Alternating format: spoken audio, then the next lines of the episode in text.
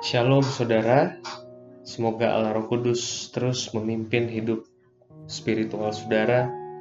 Semoga saat teduh harian ini betul-betul memberkati kita, membawa kita lebih dekat kepada Tuhan. Kita tidak bisa jalan sendiri, kadang-kadang kita capek bersaat teduh, mungkin jenuh. Tapi saudara, mari kita tetap melakukannya, tetap mendengarkan suara Tuhan. Semoga ini bisa menuntun langkah kita. Saudaraku, hari ini saya ingin berbagi dari Matius satu ayat sembilan belas sampai dua puluh. Matius satu ayat sembilan belas sampai dua puluh.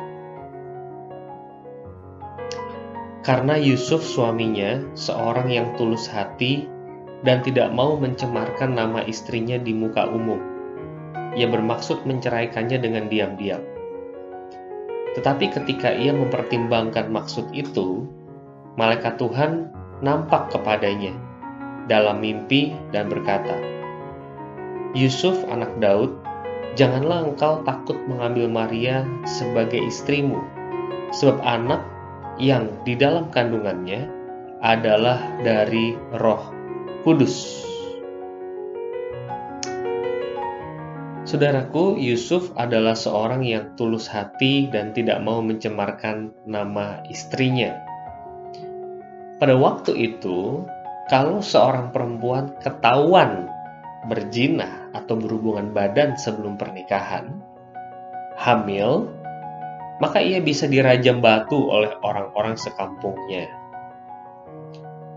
Saya yakin Yusuf paham sekali konsekuensi ini. Dan dia kecewa ketika mendengar tunangannya sudah hamil. Namun karena Yusuf orang yang tulus, maka Yusuf mau menceraikan Maria dengan diam-diam. Ia tidak ingin Maria dikutuk, diusir, dirajam batu. Bagaimana menurut saudara? Lalu datanglah malaikat Allah memberikan konfirmasi bahwa bayi di kandungan Maria adalah anak Allah yang akan menyelamatkan satu dunia. Yusuf baru clear di dalam bagian ini. Saudara, saya berefleksi, tugas Yusuf sebagai ayahanda dari Yesus Kristus adalah sebuah tugas yang sulit. Setiap penugasan ilahi yang diberikan oleh Allah, penugasan tersebut adalah penugasan yang sulit. Kenapa? Yusuf harus menerima bahwa Maria mengandung bukan dari benihnya. Artinya, Yusuf dituntut harus percaya pada malaikat yang menyampaikan berita ilahi. Yusuf harus melakukan segala sesuatu yang tidak pernah ada di dalam bayangan kepalanya. Karena ini misi ilahi, kehendaknya Tuhan, bukan kehendak pribadinya Yusuf. Ini sesuatu yang baru dan tidak terpikirkan sama sekali oleh Yusuf. Tapi satu hal yang saya perhatikan, apabila Yusuf setia dan taat, maka Yusuf akan mampu mengemban semua tugas ilahi yang disampaikan kepadanya.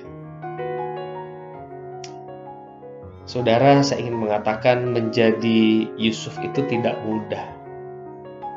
Menjadi Yusuf tidak mudah, saudara. Saudaraku, mari kita renungkan apakah ada suatu hal yang sebenarnya ingin Tuhan kerjakan melalui diri kita.